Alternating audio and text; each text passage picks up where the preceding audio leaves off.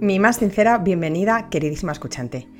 Estás conectado al episodio número 29 de mi podcast Cosmética de Trincheras, un podcast que está dedicado a la cosmética natural casera o a lo que yo llamo potingueterapia.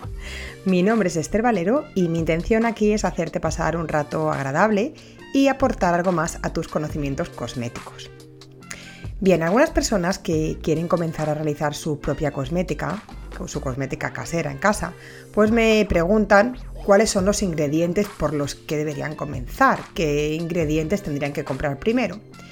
Y bueno, en realidad este episodio que te voy a que estoy grabando ahora se parece muchísimo al episodio número 5, que era un episodio de mis inicios en este podcast en el que yo estaba muy muy verde porque de hecho lo he escuchado y, y bueno, Suelo escuchar bastante poco podcast ya míos grabados, pero este episodio número 5 me ha dado un poco de vergüencita. En fin, agua pasada. Pues sí, se parece un poquito al episodio número 5, que se llamaba pues materias primas para empezar en la cosmética casera, precisamente. Pero bueno, como te decía, de eso hace ya dos años y digo yo que desde entonces ha llovido mucho. Así que esto va a ser un episodio pues revisitado, de este mismo episodio número 5, revisitado, pues con algunas cosas que considero interesantes de, de explicarte. Y también voy a añadir una recetita, una receta de una crema antiacné que tendrás al final del podcast. Entonces, si a ti lo que te interesa es la receta de la crema antiacné, pues adelanta, adelanta un poco el podcast, eh, bueno, un poco bastante porque va a ser al final, y vete directamente hacia la receta. En fin, pues lo que te decía, la gente que me pregunta por qué ingredientes comenzar cuando quieren empezar a realizar pues, algún cosmético. Pues obviamente todo va a depender del tipo de cosmético que se quiera realizar en primer lugar.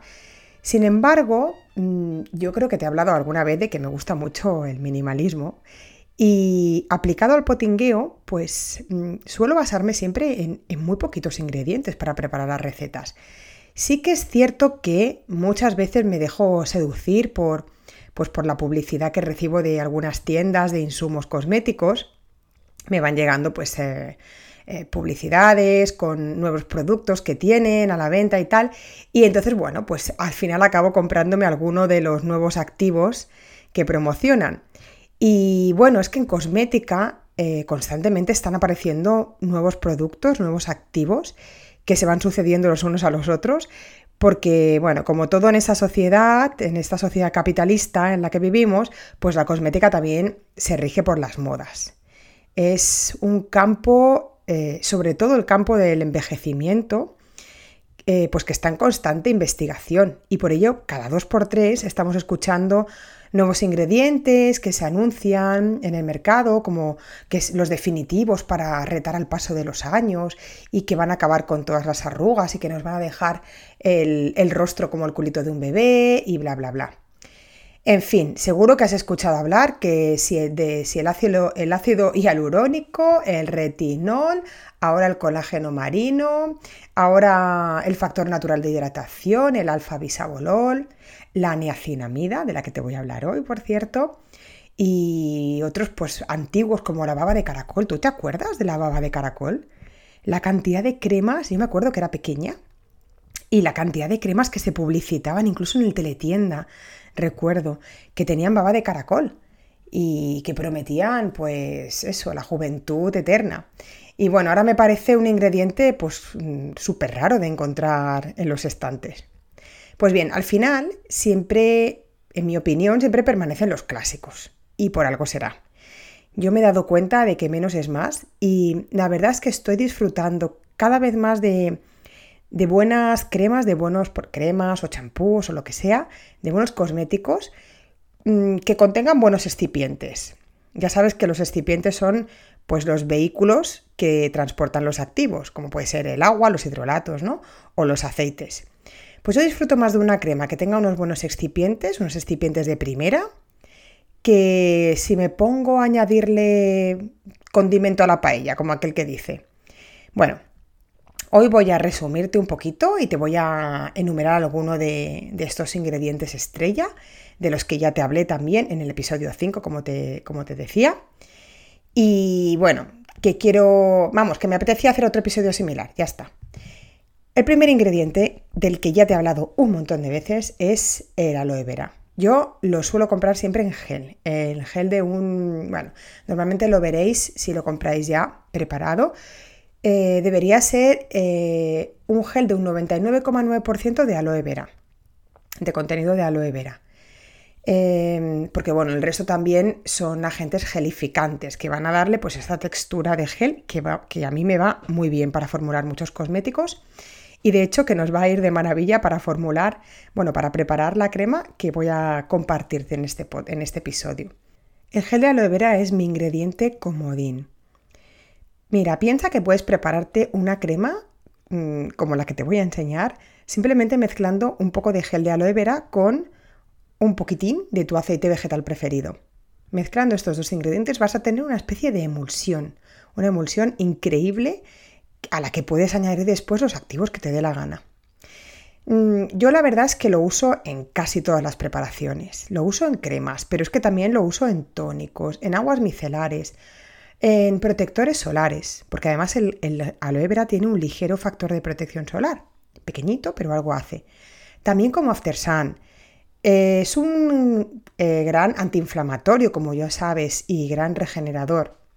También lo uso en repelentes de mosquitos en cremas para el acné, como la de hoy, en champús. Y mira, te diré que a veces lo aplico directamente como si fuera como un gel definidor de rizos. Es que va de maravilla. Así tal cual, directamente del envase. También lo he llegado a utilizar para hacer dentífricos y desodorantes, porque no sé si sabes que tiene un gran poder bactericida. Bueno, en fin, que el gel de aloe vera es, sin dudarlo, mi ingrediente estrella, mi preferido, y bueno, es tan estrella que le he dedicado hasta un post en mi blog. Te lo voy a poner en las notas por si te interesa. Si tú tienes una planta de aloe, sobre todo que tenga más de 3 años para que contenga el activo que nos interesa, puedes extraer tú misma el gel, aunque tienes que recordar que le tienes que poner un conservante. De lo contrario, pues te va a aguantar apenas unos cuantos días en la nevera.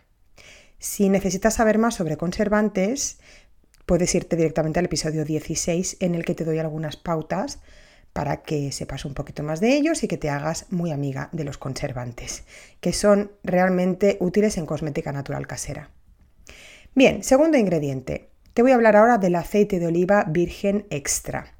Yo lo uso para realizar sobre todo oleatos. Ya te hablé también en el episodio número 8 de cómo realizar extractos de plantas y te voy a decir que es superior a mí me cuesta mucho, cuando utilizo un aceite en una receta, me cuesta mucho utilizar el aceite así tal cual, lindo y morondo. Y me gusta siempre añadir oleatos en lugar del aceite, el aceite así puro. Eh, me gusta que esté bien cargadito de principios activos de las plantas que a mí me interesan.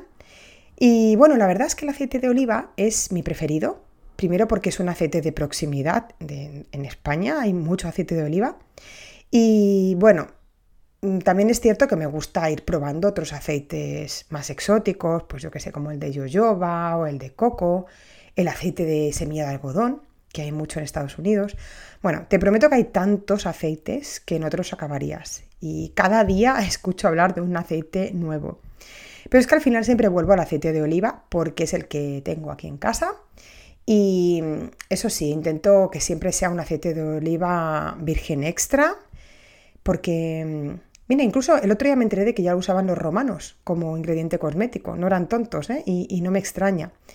Porque es que al final el aceite de oliva tiene un montón de propiedades cosméticas. ¿Para qué irme a buscar un, aceite distinto?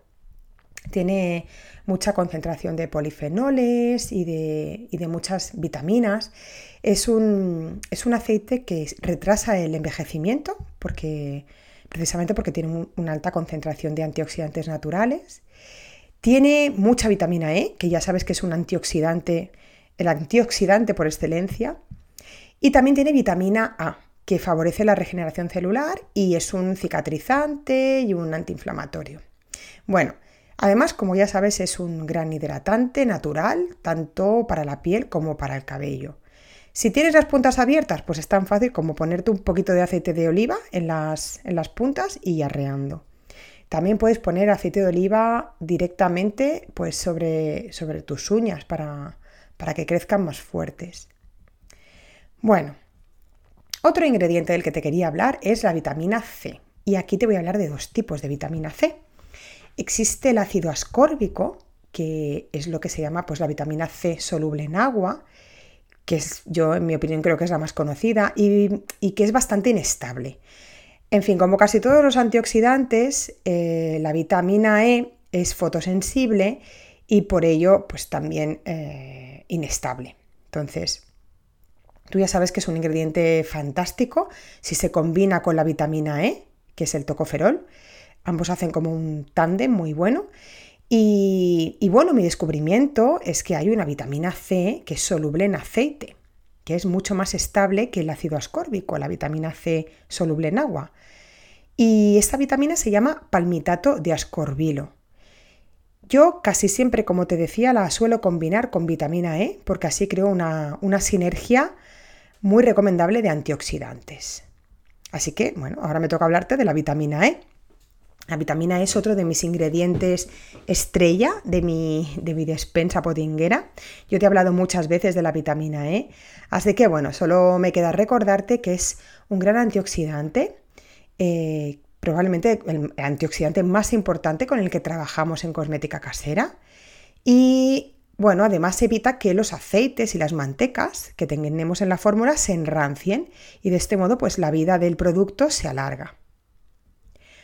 Otro ingrediente del que no te hablé anteriormente es del SCI. Bueno, no te hablé en el episodio 5, en, el primer episodio de materias primas, pero ahora sí que toca hablarte del SCI. Es el sodium cocoil isetionate, un tensioactivo. De hecho, sí que te había hablado de él en, en el capítulo 17, porque, bueno, e hice una entrevista a la doctora Irene Menéndez que dedicamos prácticamente al, tensioactivo SCI y a su seguridad, porque muchas veces el tensioactivo SCI, pues eh, su seguridad se ha puesto un poco en entredicho, eh, más que nada porque es un tensioactivo que no está aprobado por Cosmos Ecocer. Bueno, yo te diré que el SCI es una auténtica joya. Y bueno, si te encantan como a mí los champús sólidos, Tienes que saber que el SCI es el ingrediente más utilizado, al menos por mí, para realizar champús y, geles sólidos. Y si te interesa el tema y te apetece preparar champús sólidos, aprender a hacerlos y aprender a formularlos, aunque no tengas ni idea de formulación y de cosmética casera, pues tengo un ebook a la venta que se llama Prepara tus champús y acondicionadores sólidos, en el que te lo doy todo súper mascadito totalmente para principiantes. Voy a dejarte el enlace en las notas del podcast por si te interesa. Bueno, otro de los ingredientes que, del que te quiero hablar y que últimamente añado a casi todo es el alcohol cetílico. El alcohol cetílico es un alcohol graso de cadena larga y bueno, esto lo convierte en una especie de cera. No, no creas que porque se llame alcohol tenga que, tiene que ser líquido. Pues el alcohol cetílico sirve tanto para hacer cremas como productos capilares. Es un ingrediente súper hidratante, muy suavizante y lo mejor es que no deja sensación grasa en los productos. Es fantástico. Y por último, aunque la lista podría extenderse mucho más, te quiero hablar de la niacinamida o nicotinamida. Se trata de una vitamina soluble en agua y que tiene un porrón de propiedades. Eh, bueno, concretamente es la vitamina B3, y es una vitamina que refuerza la barrera cutánea y regula la hidratación de nuestra piel. Es ideal como activo pro-aging. Ya sabes que es mejor decir pro-aging que anti-aging. Odio la palabra anti-aging. O antiedad o antiarrugas o como lo quieras llamar. Y bueno, eh, la vitamina B3, la nicotinamida, también ayuda a matizar las manchas cutáneas por efecto de la edad. Lo que nos va a importar en este episodio es que vamos a utilizarla por sus propiedades antiacné, porque se usa muchísimo en cremas antiacné.